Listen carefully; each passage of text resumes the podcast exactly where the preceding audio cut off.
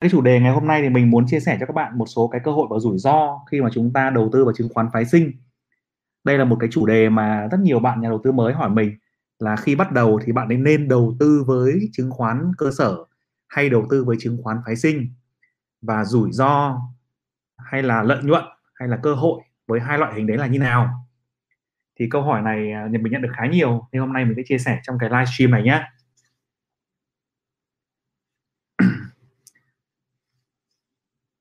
chúng mình cùng chờ thêm một hai phút để à, cho mọi người vào đông hơn một chút nhé. Nếu mà anh em không phiền thì có thể là share cái livestream của mình lên tường hoặc là chia sẻ trong một số group để chúng ta có thêm cái cộng đồng và giao lưu với nhau tốt hơn. Ừ.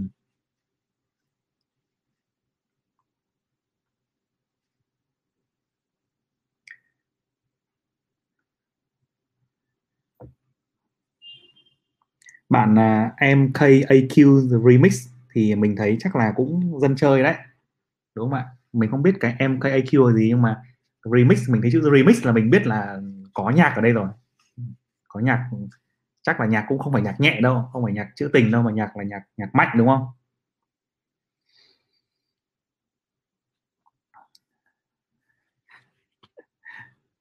Ok. À, bây giờ mình sẽ đi vào cái phần chia sẻ nhé bởi vì cái buổi à, livestream của mình thì thông thường kéo dài khoảng à, 30 40 phút.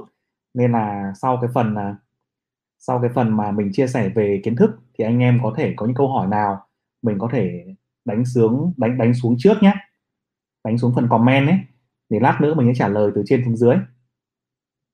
Bây giờ thì mình sẽ cùng chia sẻ cho các bạn biết là chứng khoán phái sinh thì nó có những cái cơ hội và nó có những cái rủi ro nào để chúng ta cùng nắm được à, mình sẽ chia ra làm ba cái cơ hội khi mà đầu tư chứng khoán phái sinh tức là ba cái ưu điểm ấy. Và cũng là hai hai cái nhược điểm khi mà đầu tư chứng khoán phái sinh để cho các bạn nắm được và cân nhắc mô hình nào phù hợp với mình nhé. Thì cái ưu điểm đầu tiên của chứng khoán phái sinh ấy nó chính là để mình gõ luôn vào đây này ưu điểm một này. Kiếm được nó kiếm được tiền khi thị trường. Giảm thị trường.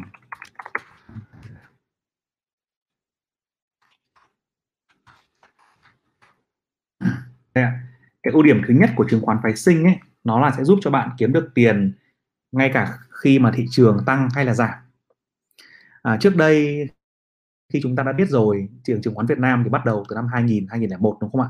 Thì trong khoảng chừng là 18 năm thì nhà đầu tư chỉ có biết là mua lên thôi mua lên, tức là chúng ta đợi thị trường giá thấp, thị trường giảm sâu, chúng ta mua cổ phiếu vào và sau đó khi mà chứng khoán tăng lên, chúng ta bán ra. Thì trong suốt 18 năm, chứng khoán chỉ có cái cơ hội mua lên để kiếm tiền. Và trong cái thời gian mà giảm ấy, thì chúng ta, những nhà đầu tư giá lên là không làm gì được. Họ có thể mua bắt đáy để kiếm lời, nhưng mà mua mua bắt đáy thì rất là rủi ro. Đó, mà cái thời gian giá giảm ấy, thì trong 18 năm đó nó cũng giảm đến phân hơn hơn một nửa. Tức là một nửa thời gian thì lên, một nửa thời gian thì giảm. Luôn luôn là thế mà thị trường lúc tăng lúc giảm trồi sụt theo nền kinh tế trồi sụt theo vĩ mô vân vân. Về long term thì vẫn vẫn là tăng từ 100 điểm ngày xưa là giá cơ sở lên 1.200 điểm bây giờ. Nếu các bạn nắm giữ được 20 năm thì các bạn là những cái tỷ phú rồi tỷ phú không cần dám nói là là triệu đô nhưng mà sẽ là tỷ phú mà nhiều tỷ phú Việt Nam đồng. Nếu chúng ta đầu tư chứng khoán từ ngày xưa và chúng ta nắm giữ đến bây giờ đúng không ạ? Chúng ta cứ mua những con top đầu của, của ngành như là Vinamilk như là Hòa Phát hay là kể cả Vincom mới ra nữa thì cái giá cổ phiếu bây giờ tăng trở lại cho bạn rất nhiều lần. Đó. Thế nhưng mà những nhà đầu tư dài hạn như vậy thì cũng không không phải là là có nhiều có thể nói là rất hiếm. Còn những nhà đầu tư giá lên thì chúng ta chỉ có chờ thị trường giảm và chúng ta mua thì cái cơ hội kiếm tiền nó cũng chỉ là một nửa thời gian thôi. Đó. À, ví dụ như cái điểm cái thời điểm mà giảm giá gần đây nhất là thời điểm mà tháng 3 năm 2020 cho đến à, tháng không mình nhầm là từ tháng tháng 4 năm 2018 cho đến tháng 3 năm 2020 là thị trường giảm giá trong khoảng chừng 18 tháng. Thế trong 18 tháng đấy các, nếu các bạn nào mà F0 mới vào thị trường trong năm nay nhé thì sẽ, sẽ khá là ngạc nhiên. Nhưng mà các bạn nhìn lại đồ thị xem thị trường giảm giá trong 18 tháng đến đầu đến khi Covid xảy ra ấy thì bắt đầu nó, nó mới bùng trở lại. Thì trong 18 tháng đó nếu mà bạn chỉ là nhà đầu tư giá lên thì bạn có rất ít cơ hội kiếm tiền. Bạn mua cổ phiếu nào nó cũng giảm bởi thị trường chung nó giảm thì cổ phiếu của bạn dù có mạnh cỡ mấy thì nó cũng sẽ giảm theo giảm ít hay giảm nhiều thôi. Thế đấy là một đấy là một cái điều mà nó cũng khá là mệt mỏi cho những cái bạn mà năng động và muốn lướt sóng của thị trường. Thế nhưng đặc biệt với chứng khoán phái sinh thì chúng ta chỉ cần là đoán đúng cái xu hướng phân tích đúng xu hướng và chúng ta có thể bán xuống hoặc chúng ta mua lên thì chúng ta đều kiếm được tiền. Đấy là lợi ích thứ nhất thứ nhất và lợi ích nổi bật của chứng khoán phái sinh. Đầu tiên nhé. À, cái ưu điểm thứ hai ưu điểm thứ hai của chứng khoán phái sinh mà chúng ta có thể quan tâm đấy là chúng ta là có thể dễ dàng này. Bắt đầu với vốn nhỏ. Đây mình nốt vào đây ạ. Cái tại sao lại như này ạ? À, cái đi ưu điểm này cũng rất là quan trọng bởi vì chứng khoán phái sinh nó có đặc điểm là đòn bẩy nó cao. Tức là bạn có thể bắt đầu với số vốn khoảng chừng 20 triệu đồng và chúng ta mua được một hợp đồng. Một hợp đồng chỉ số tương lai tương chỉ số hợp đồng tương lai VN30 và khi đó thì chúng ta có cái tỷ lệ đòn bẩy đâu như là một à, một phần bảy. Tức là bạn có một đồng thì họ cho bạn vay 7 đồng để bạn đầu tư. Và thị trường nếu mà tăng giảm theo đúng ý thì chúng ta phải kiếm được lợi nhuận khá là cao vài phần trăm trong một phiên đấy trong một ngày. Thế nhưng mà nếu mà rủi ro thì chúng ta mất từng đấy tiền cũng có thể mất vài phần trăm trong một ngày. Thì cái này tại sao lại đặc, đặc biệt là phù hợp với những cái bạn mà có kể cả có hai hai cái dạng nhà đầu tư phù hợp với trường hợp này. Một là chúng ta có số vốn nhỏ. Và chúng ta muốn mong muốn vào thị trường chứng khoán để chúng ta uh, học cách giao dịch học cách đầu cơ bằng chứng khoán phái sinh. Và chúng ta kiếm lời nhanh hơn là dạng thứ nhất với số vốn nhỏ. Dạng thứ hai là các nhà đầu tư lớn. Họ phân bổ ra một tỷ trọng lớn dành cho chứng khoán cơ sở đầu tư lâu dài và một tỷ trọng vừa phải còn lại thì dành cho chứng khoán phái sinh để lướt sóng để tối ưu lợi nhuận bởi vì tại sao ạ? Tại, tại vì chứng khoán phái sinh có những cái cơ hội rất là lớn. Nó xảy ra và nếu chúng ta phân tích phân tích đúng ấy, thì chúng ta có thể kiếm được lợi nhuận cực kỳ lớn từ thị trường. Một cái ví dụ mà ai cũng nhắc đến trong năm vừa rồi ấy, đấy là cái anh à, chàng quản lý quỹ quản lý quỹ Bill Ackman ấy. Anh ta đầu tư 28 triệu đô.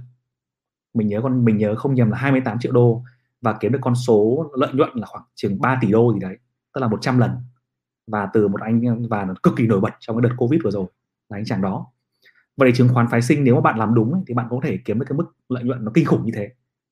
Đấy là cái, cái lợi ích thứ hai là đòn bẩy rất là cao và chúng ta có thể phù hợp ngay cả với số vốn nhỏ có thể bắt đầu. Nếu bạn là nhà đầu tư lớn bạn có dòng tiền dài bạn mua liên tục và nắm giữ thì không nói nhưng mà nếu bạn là nhà đầu tư vừa phải hoặc nhà đầu tư nhỏ và muốn nhân số tiền của mình lên nhanh hơn bởi vì lợi nhuận trung bình của chứng khoán cơ sở dài hạn ấy nó là 15% đến 20% một năm thì lợi nhuận này ở chứng khoán phái sinh nó cao hơn nhiều thì đây là cái lợi ích thứ hai. Đó. Cái lợi ích thứ chứng khoán phái sinh thứ ba là lợi ích về ưu điểm thứ ba ấy, là nó rất là năng động và linh hoạt phù hợp với các nhà đầu tư. Động và linh và linh hoạt. Đây ạ ưu điểm thứ ba. Nốt vào đây cái ưu điểm thứ ba này là nó nó rất là năng động và linh hoạt. Tại sao ạ? Tại vì bạn có thể là mua mua trong phiên nhưng bạn có thể bán ngay trong phiên đó hoặc là ngược lại mua bán trong phiên nhiều lần. À, hoặc là bạn có thể là là bạn thấy bạn quyết định sai thì bạn có thể là bạn ngay lập tức cắt lỗ. Hoặc bạn thấy bạn đang chờ cơ hội bạn thấy thị trường đang có dấu hiệu chuyển biến theo hướng bạn phân tích thì bạn có thể chấp cơ hội ngay lúc đó. Đúng không ạ? Chứ nó không giống như chứng khoán cơ sở. Chứng khoán cơ sở để chúng ta mua xong rồi chúng ta không thể bán ngay được chúng ta một là phải đi vay hàng bán, mà không phải ai cũng có thể vay được hàng. Hoặc là chúng ta phải chờ T3 về chúng ta bán, hoặc chúng ta phải đợi đợi chờ cái thị trường chung diễn biến như thế nào VN Index diễn biến như nào, các cổ phiếu dẫn dắt diễn biến như thế nào thì chúng ta mới quyết định cổ phiếu chúng ta có nên bán hay không. Đấy, ví dụ như thế. Nhưng mà chứng khoán phái sinh thì nó sẽ diễn biến rất là nhanh, diễn biến còn thậm chí còn nhanh hơn cả chứng khoán cơ sở. Đôi khi nó đón đầu trước chứng khoán cơ sở. Thì nó rất phù hợp với những bạn mà có một cái tinh thần kỷ luật hay chúng ta năng động chúng ta muốn linh hoạt để đầu tư vào thị trường có sinh lời cao. Đó. Đấy là cái thứ hai. Thế nhưng mà đó thì ba đây là ba cái ưu điểm của chứng khoán phái sinh. Thế còn à, chứng khoán phái sinh nó có hai cái nhược điểm như sau thì các bạn cũng cần nắm nhé. Cái nhược điểm thứ nhất đấy, của chứng khoán phái sinh đấy nhược điểm một. Nó đòn bẩy cao. Đòn bẩy cao cái này nó vừa là ưu điểm nó vừa là nhược điểm. Những bạn nào mà tận dụng được cái đòn bẩy cao ấy, thì các bạn sẽ kiếm được lời tốt. Nhưng những bạn nào mà quản lý vốn không tốt mà chúng ta dùng đòn bẩy cao thì các bạn rất là dễ bị mất tiền mất nhiều tiền hoặc là cháy tài khoản. Chính vì vậy nếu trong trường hợp các bạn đánh chứng khoán phái sinh ấy, thì các bạn nên bắt đầu với số vốn nhỏ nhỏ để các bạn quen. Và khi đó sau khi các bạn làm quen với việc là quản lý vốn cắt lỗ rồi thì các bạn nên dùng cái đòn bẩy full margin của của chứng khoán phái sinh nôm na là khi chúng ta bắt đầu tập lái xe trên đường ấy thì chúng ta chỉ nên đi với tốc độ chậm thôi. Còn khi mà chúng ta đã quen với cái đường cua ngóc hẻm ngõ ngách rồi ổ gà rồi thì chúng ta muốn lái với tốc, tốc độ nào cũng được. Đó. Cái nhược điểm thứ hai của chứng khoán phái sinh ấy. Nhược điểm hai này là nó không phù hợp với cả cái cách đầu tư dài hạn liên tục.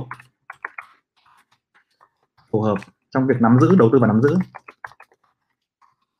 Đầu tư nắm giữ. À, hôm trước có một anh hỏi mình mình quên mất à, một anh hỏi mình rất là hay là anh bảo anh muốn mua liên tục chứng khoán có được không? Giờ tôi là nhà đầu tư và tôi có tiền nhàn rỗi thì tôi mua chứng khoán liên tục có được không? Thì cái cách đầu tư đó rất là hay. Ngay cả ông Warren Buffett cũng khuyên chúng ta và khuyên những nhà đầu tư cá nhân đấy nếu các bạn mà có tiền nhàn rỗi thì các bạn cũng đừng cố gắng đánh cược với thị trường lên hay xuống, mà các bạn nên mua dần cổ phiếu, hoặc là các bạn nên mua một cái ờ, rổ quỹ chỉ số như là S&P 500 hay là Dow Jones hay là gì đó. Còn ở Việt Nam thì các bạn nên mua cái rổ VN30 thì chắc chắn là trong dài hạn, các bạn sẽ giống như một nhà đầu tư quỹ thụ động ấy, các bạn sẽ chiến thắng thị trường. Mức lợi nhuận trung bình dài hạn của thị trường nó sẽ là 15% đến 20% một năm ở thị trường mình. Các bạn không cần phải làm cái gì ghê gớm cả các bạn chỉ cần mua và nắm giữ những cổ phiếu tốt. Vậy thôi. Đấy. Thì mô hình đó rất phù hợp với những người có dòng tiền dài hạn dòng tiền ổn định và có thể trích một cái phần tiền đó ra để đầu, để đầu tư chứng khoán dài hạn. Thế nhưng nó không phù hợp với chứng khoán phái sinh vì chứng khoán phái, phái sinh nó có ngày đáo hạn. Ta đến ngày đó chúng ta phải tất toán hợp đồng chúng ta phải chuyển sang cái kỳ hạn dài hơn của tháng sau. Thì do đó chúng ta sẽ khó khăn trong việc là nắm giữ dài hạn. Đấy. Thì đây là hai cái ưu điểm là hai cái nhược điểm của chứng khoán phái sinh nhé ok, thì mình nhắc lại là ba cái ưu điểm của chứng khoán phái sinh nhé thứ nhất là nó sẽ cho bạn một cái cơ hội kiếm được tiền ngay cả khi mà thị trường giảm giá, tăng giá cũng kiếm được mà giảm giá cũng kiếm được. Tức là bạn luôn là người nắm bắt trước cơ hội so với người khác. Ưu điểm thứ hai là dễ dàng bắt đầu với số vốn nhỏ và có thể là từ 20 triệu đồng trở lên là bắt đầu được rồi. Ưu điểm thứ ba là chứng khoán phái sinh rất là năng động và linh hoạt, phù hợp cho những bạn đầu có cái ưa thích sự giao dịch liên tục và cái tâm lý đầu cơ để muốn kiếm lợi nhuận cao từ, từ thị trường. Còn hai cái nhược điểm thứ nhất là về đòn bẩy cao dễ dàng mất vốn dễ rủi ro nếu chúng ta không quản lý vốn tốt. Và thứ hai là không phù hợp trong cái việc là nắm giữ dài hạn. Đó. Ok thì sau mình hy vọng thể đó thì các bạn có thể là nhận diện ra là mình thuộc nhóm nhà đầu tư nào điều này có phù hợp với mình hay không để mình quyết định có nên đầu tư chứng khoán phái sinh hay không nhé. rồi. Bây giờ mình sẽ chia sẻ mình sẽ uh, giao lưu các bạn và trả lời các câu hỏi ở trên thùng dưới nhé. Có bạn Chu TV hỏi tiền đâu đi chơi cú ơi? Ok. Bạn Chu TV hỏi cú ơi có tuyển nhân viên không? Uh, câu mình mình có tuyển nhân viên nhưng mà không biết là bạn Chu TV làm cái gì thì bạn Chu TV có thể uh, inbox lên fan fanpage nhé. Inbox lên fanpage cái CV của bạn thì à, trên à, đội ngũ của mình cũng đang tuyển một vài vị trí đấy. Thì không biết là bạn uh, kinh nghiệm và thế mạnh của bạn trong trong mảng nào? Chu TV có thể inbox lên nhé. Ừ. rồi chào Trần Đăng Thắng. Có bạn ra bảo đồng em mới xem kênh nhưng không em không biết anh có kinh nghiệm như thế nào và có tham gia chứng khoán bao nhiêu lâu ạ? Em muốn nghe phân tích từ anh nhưng vẫn chưa có điều kiện để tin cái điều này thì ờ, mình có một lời khuyên dành cho gia bảo đồng ở nhà này, là trong đầu tư ấy, là mình đừng tin bố con thằng nào hết. Nguyên tắc là như thế nhá. Trong đầu tư ấy, nếu mình tin bố, tin thằng nào ấy, thì giả sử như mình biết cơ hội nhá, thì mình sẽ đầu tư trước và sau đó thì mình mới đi nói cho người người khác. Đúng không ạ? Hay bạn, hay là những cái bạn môi giới phím hàng ấy, hay những cái bạn nhà đầu tư bảo mua con nọ con kia ấy, thì người ta đều là người ta có ý đồ khi người ta chia sẻ cho bạn thông tin thế trong đầu tư thì bạn không nên tin thằng nào hết bạn chỉ tin chính mình thôi. Còn tất cả các kênh cũng để tham khảo kể cả kênh của cú nhé cũng chỉ để tham khảo mà thôi. Chứ bạn bảo bạn bảo tin cú thì cũng đừng tin nhé đấy là lời khuyên chân thành nhất của mình dành cho các bạn là tin ai đấy. À, có một bạn Nhật bạn Nhật Nguyễn hỏi là để đáp ứng được tiêu chí của Fisher thì đọc ở báo cáo thường niên hay tài chính? À, 15 tiêu chí của Fisher thì báo cáo thường niên và báo cáo tài chính chỉ đáp ứng được khoảng 4 đến 5 tiêu chí thôi. À, trong đó là những cái tiêu chí về uh, ờ, tiêu chí tiêu chí về ban lãnh đạo này, tiêu chí về cái lợi thế cạnh tranh đặc biệt này, tiêu chí về uh, phần uh, công nghệ và khả năng mở rộng thị trường thì nó không có trong báo cáo tài chính và trong báo cáo thường niên thì nó chỉ có nhắc đến rất ít nhưng mà vì báo cáo thường niên là do công ty đó lập nên là họ sẽ nói theo hướng tốt cho công ty đó thì bạn chỉ nên coi nguồn đó là nguồn tham khảo. Còn nếu bạn muốn phân tích kỹ theo tiêu chí của Fisher ấy thì bạn nên học uh, nên tìm hiểu sâu hơn nữa những cái báo cáo ngành của những chuyên gia độc lập này hoặc những cái hội nhóm chuyên gia khác mà họ có cái uh, sự phân tích độc lập riêng chứ hai cái báo cáo này chỉ chỉ được khoảng chỉ một phần ba tiêu chí thôi của Fisher thôi. Rồi. Bạn Trần Đăng Thắng có hỏi là anh trả lời giúp em lãi suất kép lâu dài bán ra mới có lợi nhuận. Không bán ra thì lấy đâu ra lãi suất kép? Không tính cổ tức ạ. Ừ. à, khi chúng ta đầu tư cổ phiếu ấy, thì chúng ta luôn nhớ có hai cái điều mang lại mang lại chúng ta lợi nhuận này. Một là cái cổ tức. Cổ tức thì chúng đó thì người ta hay gọi là dividend đấy còn cái thứ hai là cái sự tăng giá của cổ phiếu tức là chúng ta gọi là capital gain. Capital, capital gain tức là cái lợi lợi ích từ việc là giá cổ phiếu tăng ấy. Đó thì cơ bản nó là bao gồm là hai thứ đó thì uh, trong trường hợp bạn dùng lãi suất kép của cái cổ phiếu ấy thì bạn cứ nghĩ hình dung đơn giản như này thôi. Năm nay bạn mua cổ phiếu đó giá 10.000 thì bạn giả sử rằng cổ phiếu đó là một cổ phiếu tuyệt vời đáp ứng rất nhiều tiêu chí của Fisher của Can Slim vân vân đáp ứng rất nhiều cái tiêu chí về à, các cái mô hình để nó tăng trưởng được được lâu dài.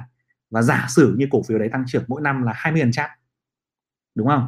Thì năm nay chúng ta mua và chúng ta thêm giả sử thêm một điều nữa là giá cổ phiếu đấy nó tăng trưởng đúng với cái tỷ lệ tăng trưởng của doanh nghiệp. Tức là doanh nghiệp tăng trưởng 20% thì giá cổ phiếu tăng 20% đấy bạn cứ ví dụ như vậy đi. Thì năm nay chúng ta mua là giá 10.000 đúng không? Sang năm giá của nó sẽ là 12.000 là tăng 20% và sang năm nữa thì giá của nó sẽ là 12.000 nhân với 1,2 tức là thành 14.400 thì cái giá tăng lên cái mức giá tăng lên ở năm thứ hai ấy nó sẽ là 14.400 trừ đi 12.000 tức là còn 2.400 bạn thấy không ạ? Năm đầu tiên tức là cái số vốn của bạn mua năm đầu tiên là 10.000 thì năm thứ nhất bạn lãi được 2.000 nhưng sang năm thứ hai là bạn lãi được 2.400 rồi. Mà bạn không phải làm cái gì cả bạn cứ ngồi yên đấy bạn nắm giữ thật chặt cái cổ phiếu tốt cổ phiếu tuyệt vời đấy là bạn sẽ được lợi luôn. Thì cái lãi suất kép trong trường hợp này ấy, nó chính là do cổ phiếu tốt mang lại tự động mang lại cho bạn do cái lãi mẹ để lãi con. Tức là cái 2.000 của năm thứ nhất nó tiếp tục sinh lời cho bạn ở năm thứ hai, thì chính là lãi suất kép. Chứ bạn không cần phải bán ra, bạn chỉ nắm giữ nó thật chặt thôi và có tiền thì mua thêm. Đó. Và nếu mà bạn tiếp tục nắm giữ với cái tỷ lệ, tỷ suất sinh lời đều bạn 20% một năm ấy, thì sang đến năm thứ 13 một một 10.000 của bạn sẽ trở thành 100.000 108.000 mới mới đúng. Đó. Tức là sau 13 năm, với lãi suất kép là 20% một năm thì vốn của bạn sẽ tăng gấp 10 lần. Nhé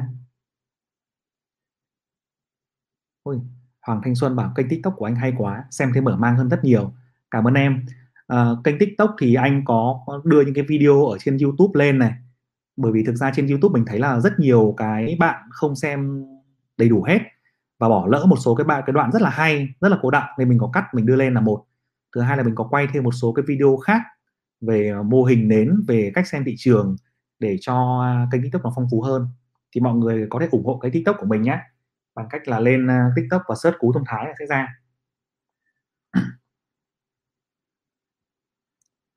À, đúng rồi quân lê rất hay. Đây đúng là ý của anh. Dạ, tớ nghĩ bạn nên xem kênh như một nguồn tham khảo thôi ạ. Còn nếu bạn muốn tin tưởng 100% thì chỉ có tự học mình tự mình nghiên cứu thì mới tin 100% được thôi chính xác chúng ta không nên tin tưởng thằng nào hết không tin tưởng ai hết ngoài chúng ta nếu chúng ta đang là người đầu tư à, đấy là một cái tiêu chí rất là quan trọng để nếu bạn muốn thành công nhé ừ. rồi cảm ơn gia bảo đồng nhé rất rất tuyệt vời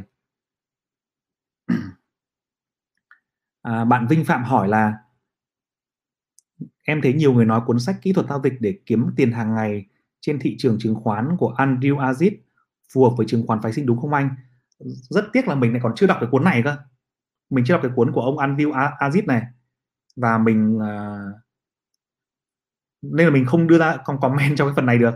À, chứng khoán phái sinh thì nó có một số cái tiêu chí rất là quan trọng để kiếm được tiền. Thì nếu mà bạn có thể tìm thấy trong cuốn sách đấy mà mà có được ấy thì bạn sẽ sẽ thấy phù hợp này. Cái tiêu chí thứ nhất của chứng khoán phái sinh ấy nó là cái việc quản lý rủi ro. Quản lý vốn và quản lý rủi ro ấy bởi vì chứng khoán phái sinh đặc biệt là cái đòn bẩy nó rất là cao nên nếu mà chúng ta không có kỹ năng quản lý vốn chúng ta không quản lý rủi ro rủi ro tốt ấy thì các bạn sẽ bị sốc và có thể bị bị uh, mất tiền rất là sớm. Nhưng mà nếu chúng ta quản lý rủi ro tốt thì đây là một điều tuyệt vời thì chúng ta khởi khởi chúng ta bắt đầu với chứng khoán phái sinh. Cái thứ hai của chứng khoán chứng khoán phái sinh ấy là nó kết hợp cả hai cái mô hình là phân tích kỹ thuật và là phân tích cơ bản theo thị trường vĩ mô theo xu hướng và phân tích kỹ thuật. Tức là chúng ta nhận định được những cái xu hướng ngắn hạn và chúng ta chấp được thời cơ ấy, thì cơ hội kiếm lời rất, rất là lớn. Đó. Và những cái điểm những cái mô hình kỹ thuật là quan trọng như là các cái điểm đảo chiều này đường xu hướng này các cái các cái kỹ thuật giao dịch ở tại cái điểm xoay quan trọng ấy thì được được áp dụng và rất là quan trọng trong chứng khoán phái sinh. Thì mình nghe cái tên thì mình cũng có thể là nếu mà họ nói về cái phần đó thì cũng là một cái là tài liệu hữu ích để bạn tham khảo. Mình sẽ đọc đi tìm hiểu cuốn này xem sao và trả lời Vinh Phạm trong phần sau. Rồi. Bạn ra bảo đồng hỏi là số vốn nhỏ tầm bao nhiêu?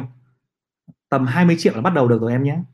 20 triệu là chúng ta có thể bắt đầu với cả một cái, một hợp đồng chỉ chỉ số tương lai, hợp đồng tương lai VN30 được rồi. Đó. Bạn khoa ta, muốn xem đồ thị nến của một cổ phiếu thì vào đâu xem vậy anh cú?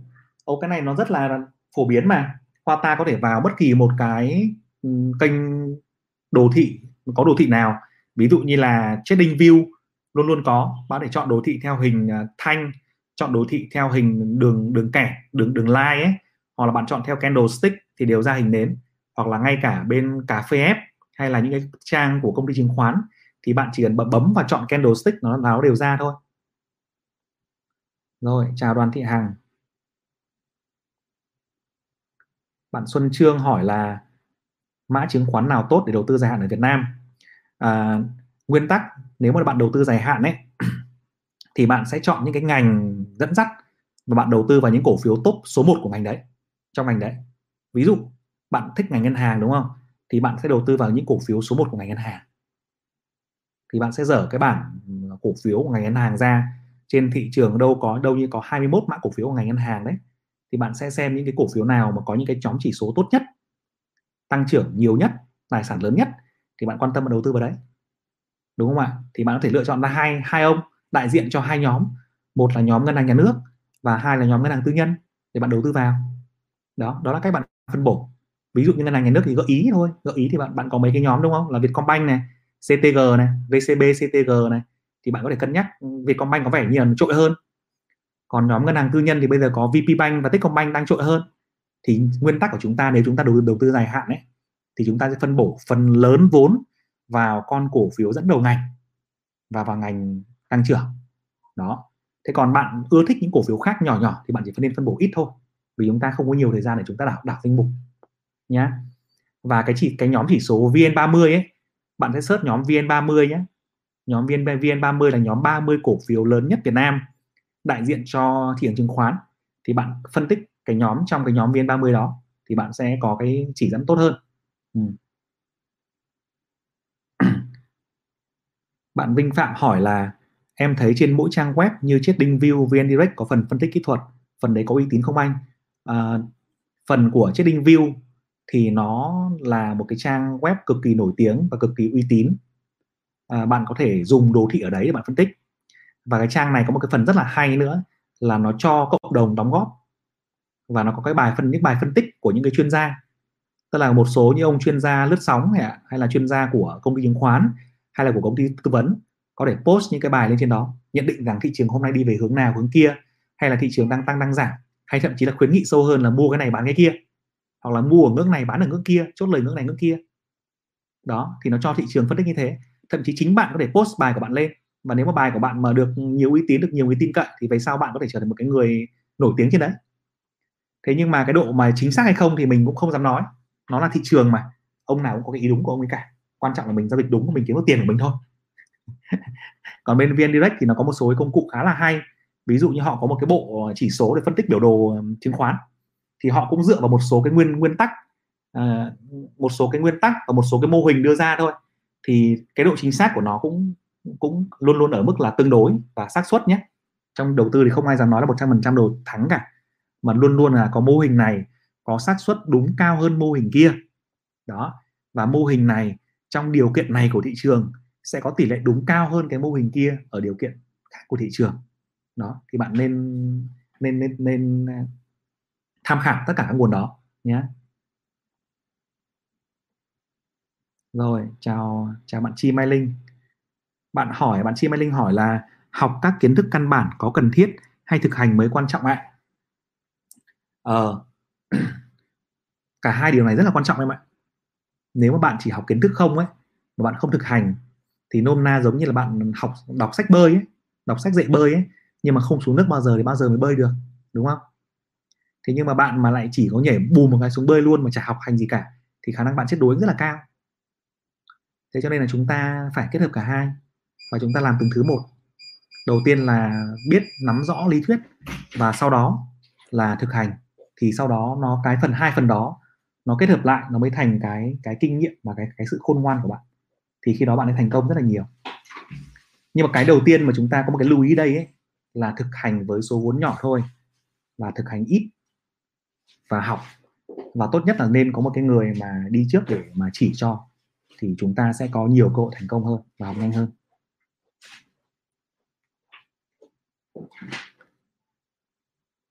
À, bạn Minh Hiển có hỏi một câu là trường hợp xấu nhất khi đầu tư cổ phiếu là gì ạ? À, trường hợp xấu nhất khi bạn đầu tư vào à, chứng khoán cơ sở đấy là cổ phiếu của bạn có thể giảm về tệ nhất là giảm về không tức là mất sạch vốn. Có những công, công ty là phá sản hoặc có những công ty là mua xong thì cổ phiếu nó không giao dịch được thì phá sản cổ phiếu về không. Thì bạn mất sạch tiền còn rủi ro lớn nhất khi mà đầu tư chứng khoán phái sinh cũng là cổ phiếu tài khoản của bạn về không. Khi mà chúng ta bị cháy tài khoản.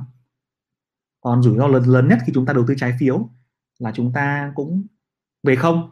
Vì công ty phát hành trái phiếu không trả được nợ. Đấy rủi ro, rủi ro lớn nhất của chúng ta là về không chứ không nợ được. Chúng ta đầu tư chúng ta không mắc nợ được chúng ta chỉ về không thôi. Rồi. Bạn à, Lý Thu Hằng có hỏi mà là, anh ơi, cho em hỏi, khi mã chứng khoán tăng, mình mua, vẫn mã đó khi nó giảm, mình bán tháo, vậy tiền tranh đi về đâu? Nếu ngược lại, thì tiền về túi mình rồi. Rồi. Bạn bạn là, bạn Lý Thu Hằng là nhà đầu tư hàng đúng không? Bạn đầu tư cho cú, bạn ví dụ như là bạn với cú đi. Đấy. Thế khi mã chứng khoán tăng ấy, thì bạn mua vào, chẳng hạn tăng lên 50.000 đúng không? Bạn mua mà bạn mua mua của cú cái này thì cú bán cho bạn. Thì bạn có cổ phiếu trong tay chứng khoán trong tay còn mình có 50.000 của bạn. Thì khi mà mã chứng khoán giảm ấy về 40.000 thì bạn bán tháo cái đấy ra. Bạn bán tháo và bạn thu về 40.000 bạn có thể bán tháo cho ai cũng được bất kỳ ai hoặc là cho cú luôn. Cú mua lại 40.000 cú, cú mua lại cổ phiếu đó và cú trả 40.000 đúng không ạ?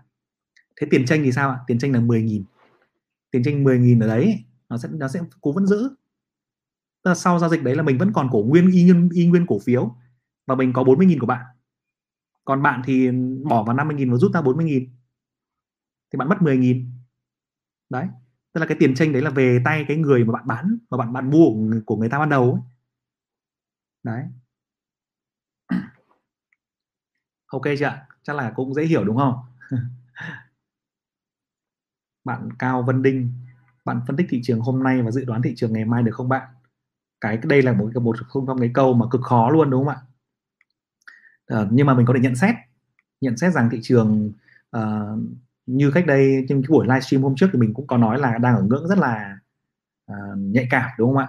Ngưỡng 1.200 điểm và ngưỡng của mức đã mức đỉnh lịch sử trong uh, vòng 3 năm trở lại đây. Và từ trước đến giờ mình chưa bao giờ mình vượt khỏi mức 1.200 này. Và sau khi một loạt các cái phiên lình xình ở đi ở đỉnh và có phiên còn tăng giá vượt qua nhưng mà ngay lập tức cái lực mua nó bán trở lại ngay thì cũng đang hình thành những cái nến mà đảo chiều giảm. Và có thể hình thành cái xu hướng là hai đỉnh ngắn hạn. Có một cái điểm đặc điểm là khối lượng giao dịch ở vẫn ở mức cao. Thế nhưng mình thấy rằng thị trường đang ở mức những cái người người mua ấy những người đang nắm giữ cổ phiếu ấy thì đang gặp phải một cái áp lực uh, đang gặp phải một cái rào cản và chịu cái áp lực về lực bán tức là đang rủi ro cho ông mua. Không thuận lợi cho ông mua. Nhưng mà những ông nào đang chơi phái sinh ý, thì đang đang thuận lợi đang cười khấp khẩy. Có thể là vẫn kiếm được tiền có thể là đang căn thị trường bán vân vân. Nhưng mà những người mua cổ phiếu thì có thể là đang bị áp áp lực. Và trong những phiên tới thì mình nghĩ là cái xu hướng này nó sẽ không sớm nó sẽ không sớm chấm dứt và nó không sớm bật tăng trở lại. Thì cái việc uh, những người mua cổ phiếu bây giờ có vẻ như là sẽ chịu đựng một cái thời gian uh, thời gian không ngắn nữa có thể nói một thời gian một vài tháng nữa là cái điều mà dễ dễ xảy ra theo cá nhân của mình là như vậy. Rồi cảm ơn hoàng thanh hoàng thanh xuân.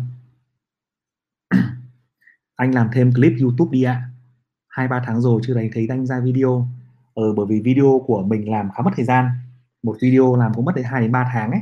Cho nên là mình đang ờ, đang làm một video mới.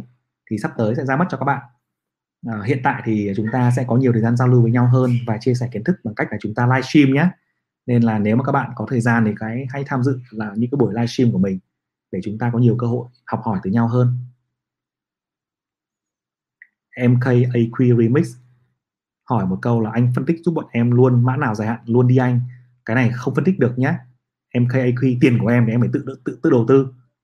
Đã là tiền của mình mình phải tự đầu tư mình tự ra quyết định có anh, anh đã có gợi ý ở trên rồi. Thì mình sẽ phân tích nhé tự phân tích và tự ra quyết định cho phần của mình. Bạn quân lê hỏi là em thấy vừa rồi có vụ chuyển một vài cổ phiếu từ sàn HOSE sang HNX theo anh việc chuyển sàn như thế này có ảnh hưởng gì đến chỉ số của cổ phiếu này không ạ? À, việc chuyển sàn như này thì mã cổ phiếu đấy không có ảnh hưởng gì nhiều đâu. Bởi vì hai sàn bây giờ gần như nó cũng liên thông rồi và với một nhà đầu tư thì mua ở sàn nào cũng được, nó không có khác biệt gì cả. Nó không khác biệt gì cả. Tức là vẫn là món hàng đấy, nhưng mà chúng ta bán ở chợ nào thôi. Mà chợ nào bây giờ thì nó cũng đáp ứng đầy đủ những cái tiêu chí của thanh khoản của việc liên thông giao dịch rồi, nên không ảnh hưởng gì đâu.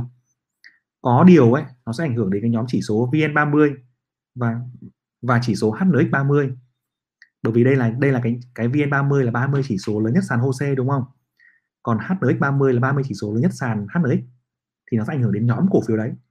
Vì đương, vì nếu một cổ phiếu của VN30 mà chuyển ra, chuyển sàn, thì sàn đó sẽ phải bổ sung cổ phiếu khác vào. Và khi đó, cổ phiếu đó, nhóm, cái nhóm đó sẽ bị ảnh hưởng đôi chút, nhưng không nhiều. Về cơ bản là không ảnh hưởng gì nhiều cả. Chào Nguyễn Văn Long nha chào One Love. Và bạn Chu TV hỏi là một video dạy giao dịch phái sinh giúp mọi người với mình có là cái video hướng dẫn là giao dịch chứng khoán phái sinh là gì ở trên kênh YouTube rồi. Và mình đang có một cái ờ, khóa học dạy đầu tư chứng khoán phái sinh vỡ lòng cho nhà đầu tư ở trên kênh ở trên fanpage. Thì nếu bạn quan tâm thì bạn có thể lên đó tham khảo nhé. À, An Mộc hỏi nếu dịch Covid kết thúc anh dự đoán ngành nào sẽ tăng mạnh trở lại? Thế anh cái câu hỏi này của bạn có hai ý. Một là dịch Covid kết thúc và hai là ngành nào tăng mạnh trở lại đúng không ạ? À, cái dịch Covid kết thúc thì định nghĩa nó kết thúc như nào thì mình cũng không không chưa biết là định nghĩa thế nào vì nó có rất nhiều quan điểm khác nhau. Bây giờ có người nói là khi chúng ta có tiêm vaccine cho mọi người rồi và chúng ta có hộ chiếu vaccine thì dịch sẽ kết thúc. Thế nhưng mà cái tương lai đấy thì nó sẽ kéo rất là dài để tiêm hết vaccine cho toàn dân. Hoặc sau đó thì virus nó còn đột biến nó còn thế nọ thế kia nữa. Và mình cũng không không biết trả lời câu hỏi là dịch khi nào kết thúc nữa. Đấy chúng ta cứ tạm thời chúng ta hay là chúng ta phải sống sống chung với nó đúng không? Và coi nó là một cái dạng cúm thông thường. Và dần dần cái đề kháng của chúng ta cũng như là vaccine cộng với sự trợ giúp của, của vaccine thì chúng ta sẽ không còn sợ nó nữa. Đó. Thì khi đó ngành nào sẽ tăng mạnh trở lại? Thì bạn sẽ bạn sẽ để ý là những cái ngành nào bị ảnh hưởng nhất trong đợt vừa rồi ấy nó sẽ là ngành bật trở lại. Những ngành ảnh hưởng nhiều nhất là gì ạ? Là hàng không đúng không ạ? Ngành đầu tiên là ngành hàng không vì liên quan đến đi lại. Ngành thứ hai là ngành du lịch vì liên quan đến mọi người cũng là điện là đi lại đúng không ạ? Và sau đó là ngành logistics cảng biển đúng không ạ? Thì ba cái nhóm ngành đó là ba ngành bị ảnh hưởng nhiều nhất. Thì bây giờ nó sẽ có cái xu hướng là nó tăng trưởng trở lại thôi. Nhưng mà mình nghĩ rằng hai cái thời điểm đó nó sẽ khác nhau. Bởi vì khi mà mọi người dự báo được ấy là nó có xu hướng phục hồi ấy, thì mọi người đã bắt đầu đi đi mua rồi. Thì chúng nếu mà chúng ta quan tâm đến những ngành đó thì chúng ta sẽ bắt đầu phân tích nó từ sớm một chút và chúng ta sẽ tìm kiếm những cái chỉ số chính những cái gọi là driver ratio ấy những cái chỉ số nào đó để để kéo và thúc đẩy quyết định cho cái việc là ngành nó tăng hay giảm. Để chúng ta đầu tư nhé. Bạn à, bạn quân lê hỏi là đầu tư dài hạn thì cần trang bị tối thiểu những kiến thức gì ạ? Ừ, để đầu tư dài hạn thì bạn sẽ cần trang bị là hai cái mình nghĩ là ba cái nhóm kiến thức cái nhóm kiến thức thứ nhất của bạn là phân tích cái khả năng phân tích được về cái cái doanh nghiệp. Phân tích về về chính doanh nghiệp đấy cổ phiếu đấy có đáp ứng những cái tiêu chí để, để đầu tư dài hay không? Cái nhóm kiến thức thứ hai là bạn sẽ được cần phân tích được về cái kinh cái, cái kinh tế vĩ mô xem là cái nền kinh tế nó đang ở trong một cái trend tăng trưởng dài hạn hay là đang gần hết một cái trend và đứng trước một chu kỳ chu kỳ điều chỉnh dài. Cái kiến thức thứ ba các bạn cần nắm giữ đây là kiến thức về quản lý vốn bởi vì đầu tư dài hạn thì bạn cần phải quản lý vốn khá là tốt đúng không ạ? Chúng ta hãy dùng những cái dòng tiền nhàn rỗi dùng những cái dòng tiền mà chúng ta không cần phải bị quá ảnh hưởng trong cái cuộc sống hàng ngày để chúng ta đầu tư vào đó. Và từ đó thì cổ phiếu đó nó sẽ tiếp tục sinh lời sinh lời hàng năm cho bạn. Đây là ba cái nhóm kiến thức mà bạn cần quan tâm nhé. Cao Văn Ninh ok cảm ơn bạn. Bạn Thành Hoàng hỏi một câu là em đã đầu tư cổ phiếu một thời gian nhưng em vẫn chưa biết chứng khoán phái sinh là gì. Em cảm ơn em hãy lên kênh của anh để xem cái video chứng khoán phái sinh là gì nhé là cái cái video đầu tiên. Và nếu em muốn học hỏi sâu hơn thì hãy lên fanpage để tìm hiểu về khoa học chứng khoán phái sinh nhé ừ. bạn ra bảo đồng hỏi là, em muốn tham gia thị trường chứng khoán, nhưng em lại chưa biết gì cả. Hiện tại là không phần trăm, thì em nên tìm hiểu bắt đầu từ đâu? Không phần trăm à? Không phần trăm thì căng quá nhỉ? Em nên bắt đầu từ đâu à? Em em xem luôn cái video về hướng dẫn đầu tư chứng khoán cơ bản từ A đến Z ấy em bắt đầu từ video đấy và em làm theo video đấy nhá. Ở trong đó video 37 phút ấy nó sẽ hướng dẫn cho em rất nhiều cái kiến thức chi tiết để em có thể bắt đầu được nhé bạn Minh Hiển hỏi là anh làm một video hướng dẫn đặt lệnh mua bán cơ bản đi ạ à. em mới tìm hiểu được bắt đầu từ đâu? Ờ, cái này thì trên các cái ừ, website hay là trên cái kênh của bên các công ty chứng khoán ấy nó đều có rất là chi tiết rồi. Minh Hiển có thể lên đó tìm hiểu nhé. Vì mình thấy họ làm hết rồi nên là mình không làm. Mình chỉ làm những cái gì mà họ họ chưa làm thôi để cho cho chúng ta có kiến thức bổ trợ nhau. Chứ cũng không nên làm lại cái gì mà họ làm họ làm rồi. Đó. Bạn uh, Chi Mai Linh hỏi là anh có khóa học cơ bản về chứng khoán phái sinh không ạ? Em muốn học. Cái này thì mình có Mai Linh Chi nhé. Mình đang có một cái à, khóa học dạy đầu tư chứng khoán phái sinh vỡ lòng cho người mới để giúp trong vòng 15 ngày giúp các bạn có thể là mới tham gia thị trường và muốn giao dịch chứng khoán phái sinh có thể bắt đầu ngay được.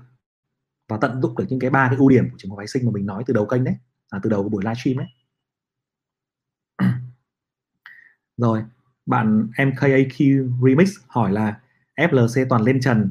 Em thấy mọi người cứ nói anh quyết thế này thế kia anh nghĩ sao về FLC ạ? À, FLC thì trong trong trong khoảng 10 năm trở lại đây thì nó luôn là một con hàng đầu cơ đúng không ạ? Mọi người đều nói là FLC là một con hàng đầu đầu cơ gọi là đầu cơ kinh điển của thị trường và đầu cơ rõ nhất của thị trường. Đấy tuy nhiên nó vẫn rất là thành công. À, còn cái thông tin mà mọi người nói thế nọ thế kia về anh quyết thì thì đấy là quyền của mọi người. Còn mình có tin hay không thì mình phải tự phân tích đúng không ạ? Còn mà tại sao mọi người nói về anh quyết như thế này thế kia mà mọi người không nói về anh vượng thế nọ thế kia đúng không? Mọi người lại không nói về anh quang Masan thế nọ đấy kia. Hay mọi người không nói về anh hồ tùng anh của techcombank thế nọ đấy kia. Hay mọi người không nói về anh nhơn của novaland thế nọ đấy kia, đúng không ạ? Thì chúng ta nên đặt câu hỏi như thế. Nếu mà những người mà hay bị nói thế nọ thế kia quá và bằng chứng nó rõ ràng thì có lẽ là có khi là họ cũng có hơi, có một tí thế nọ thế kia thật. Đúng không ạ? Thế còn những người mà không bao giờ bị nói, mà họ vẫn là tỷ phú ừ, chứng khoán, thì họ có sự khác biệt chứ, đúng không? Ừ bạn ra bảo đồng hỏi là như muốn tham khảo từ nguồn sách uh, còn ba cái quyển sách mà bạn có thể quan tâm mà mình cũng đã từng khuyên cho các bạn khác là một là cuốn phân tích chứng khoán của Benjamin Graham nhé hai là cuốn nhà đầu tư thông minh và ba là cuốn cổ phiếu thường lợi nhuận phi thường nhé. Đó.